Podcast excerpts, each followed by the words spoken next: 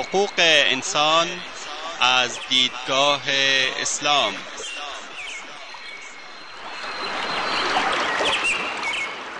يا أيها الناس إنا خلقناكم من ذكر وأنثى وجعلناكم وجعلناكم شعوبا وقبائل لتعارفوا إن أكرمكم عند الله أتقاكم إن الله عليم خبير.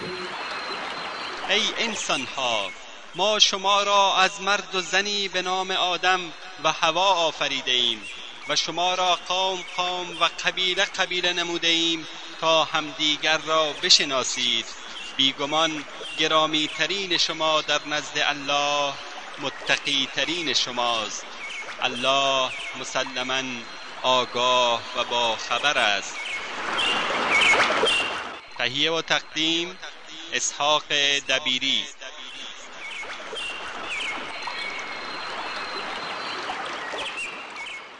بسم الله الرحمن الرحيم الحمد لله رب العالمين والصلاة والسلام على أشرف الأنبياء والمرسلين نبينا محمد وعلى آله وأصحابه أجمعين أما بعد السلام عليكم ورحمة الله وبركاته شنوندگان عزیز در حلقه قبلی درباره غذاها و نوش ندینه های حرام صحبت کردیم در این حلقه درباره موارد حرام در لباس آرایش و ظاهر تحریم طلا و پارچه حریر برای مردان و حکمت آن تحریم شبیه شدن مردان به زنان و بالعکس صحبت خواهیم کرد موارد حرام در لباس آرایش و ظاهر اسلام مبتنی بر مبانی سهلگیر است.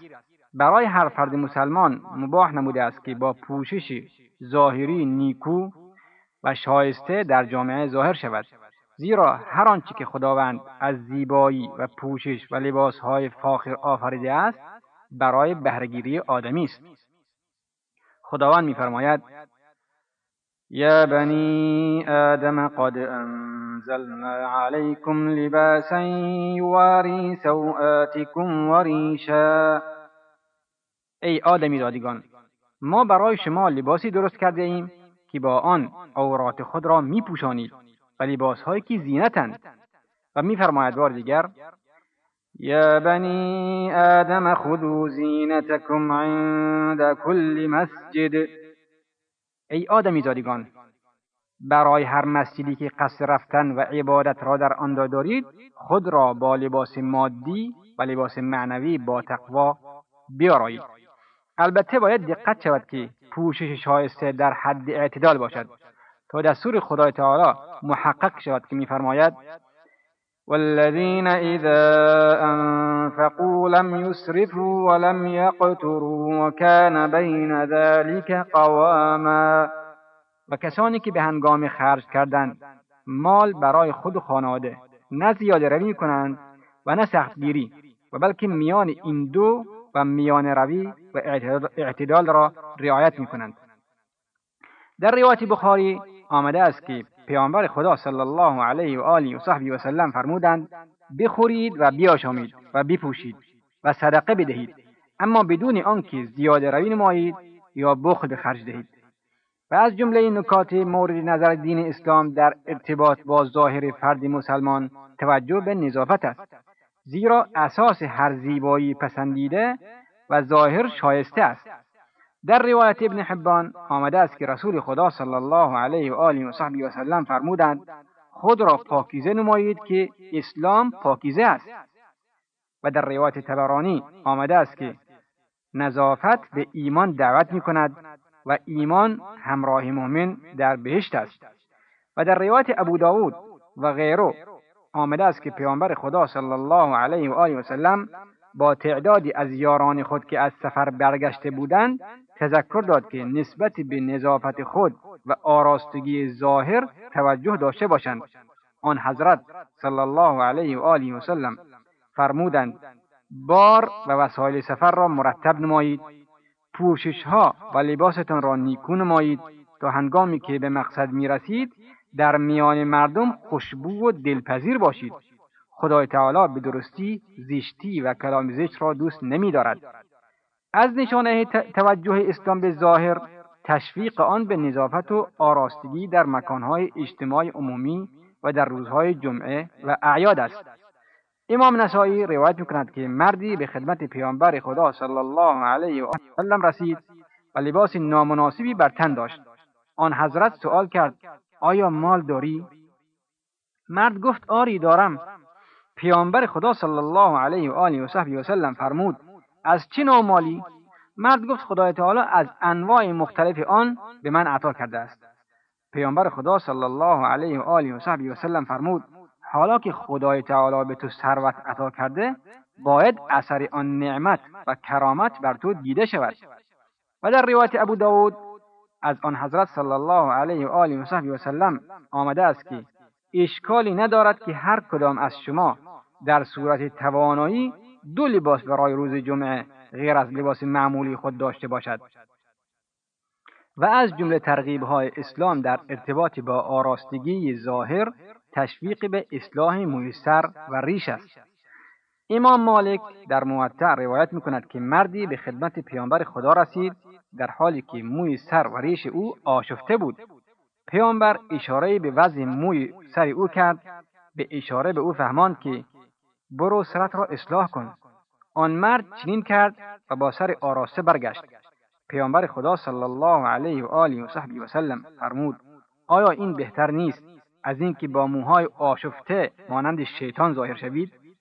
پس اسلام نه تنها زینت را در حد متعادل مباح کرده است بلکه به شدت آنانی را که زینت های الهی را حرام می کنند یا از آن نهی می نمایند رد می کند و می فرماید قل من حرم زینة الله التي اخرج لعباده والطیبات من الرزق؟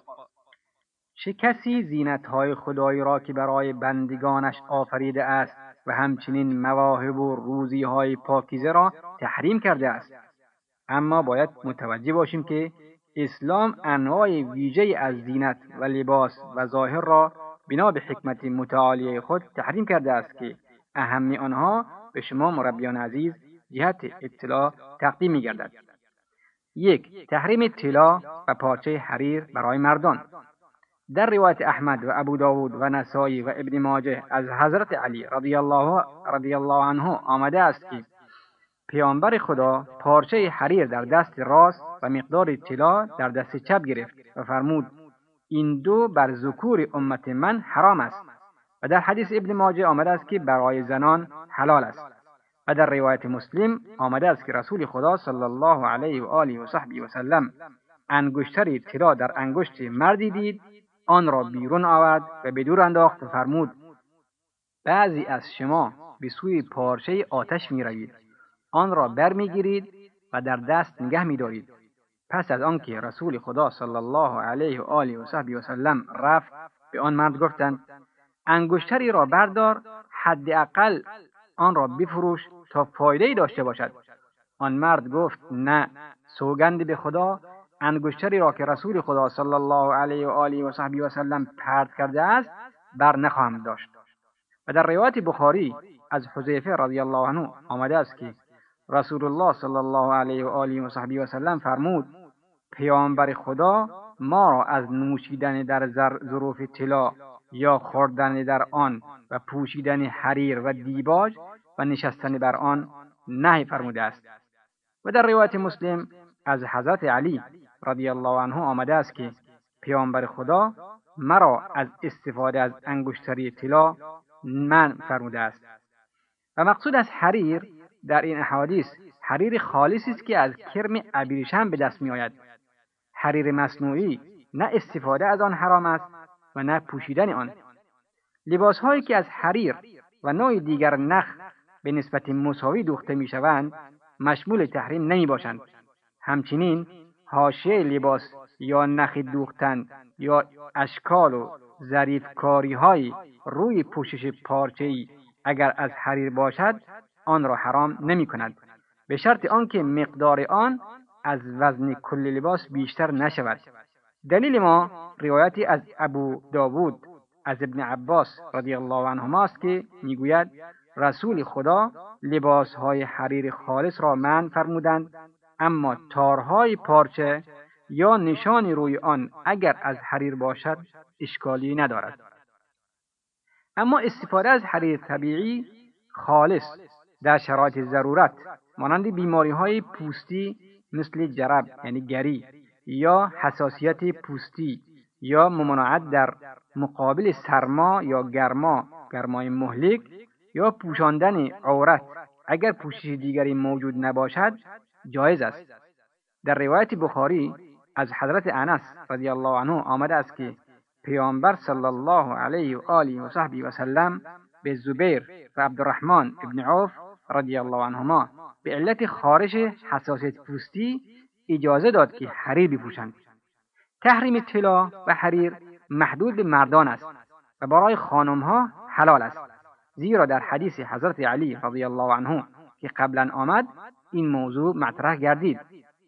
استفاده از انگشتر نقره به شرط آنکه در آن اسراف و زیاده روی نشود نه تنها حرام نیست بلکه بعضی از علما آن را سنت گرفتند و بهتر است که انگشتر در دست راست و در انگشت کوچک باشد زیرا در روایت بخاری از ابن عمر رضی الله عنهما آمده است که رسول خدا صلی الله علیه و آله و صحبی و سلم انگشتر نقره برگزید و به انگشت نمود. مردم نیز از ایشان پیروی کردند. بعد از پیامبر حضرت ابوبکر سپس حضرت عمر و بعد از او حضرت عثمان انگشتری به انگشت کرد و انگشتری حضرت عثمان در چاه عریس افتاد که گم شد. حکمت تحریم طلا و, و حریر برای مردان. علت تحریم این دو جنس برای مردان آن است که از ایجاد حالتی زنانگی پرهیز نمایند که با شهامت و غیرت مردانه ناسازگار است و به مبارزه با رفاه و تجملگرایی برخیزند که مبنای بیبندوباری است و ریشه تفاخر و برتری طلبی را در نفس آدمی بخوش کند. و از نقطه نظر اقتصادی عاملی برای حفظ پشتوانه پولی در هر زمان و مکان باشد. اما در ارتباط با زنان علت استثناء شدن آن است که جانب زنانگی خانمها رعایت شود. غریزه مالکیت آنان ارضا گردد و به فطرت زیباگرایی آنان پاسخ داده و به عاملی برای تشویق شوهر تبدیل شود. زیرا همسرش را به صورتی جذاب و دلپذیر مشاهده می نماید. تحریم شبیه شدن مردان به زنان و بالعکس. در روایت بخاری و اصحاب سنن از ابن عباس رضی الله عنهما آمده است که گفت رسول خدا صلی الله علیه و آله و صحبی و سلم مردانی که خود را شبیه زنان می کنند و زنانی که خود را شبیه مردان می سازند لعنت کرده است. و در روایتی از بخاری همین مضمون تکرار شده است. همچنین احمد و تبرانی از مرد حزیلی روایت می‌کنند که می‌گوید روزی در کنار عبدالله ابن عمرو بن عاص رضی الله عنه بودم. او در خارج از منطقه حرم زندگی می‌کرد و مسجدش در حرم بود. در کنار او بودم که ام سعید دختر ابو جهل را دیدم که کمانی در دست داشت و مانند مردان راه می‌رفت. عبدالله گفت این خانم کیست؟ گفتم دختر ابو جهل است. گفت شنیدم رسول خدا صلی الله علیه و آله و صحبی و سلم فرمود زنانی که خود را شبیه مردان می‌سازند و مردانی که خود را شبیه زنان می‌کنند از ما نیستند. لازم است پدران و مادران محترم و مربیان عزیز موج تقلید کورکورانه را و مدگرایی را که در بین دختران و پسران جوان و نوجوان به راه افتاده است به خوبی دریابند و به شیوه نیکو با این پدیده برخورد نمایند. عزیز وقتی برنامه ما تا همینجا به پایان می‌رسد تا هفته آینده شما را به خداوند بزرگ میسپاریم. والله اعلم. وصلى الله وسلم على نبينا محمد وعلى آله وصحبه وسلم والسلام عليكم ورحمة الله وبركاته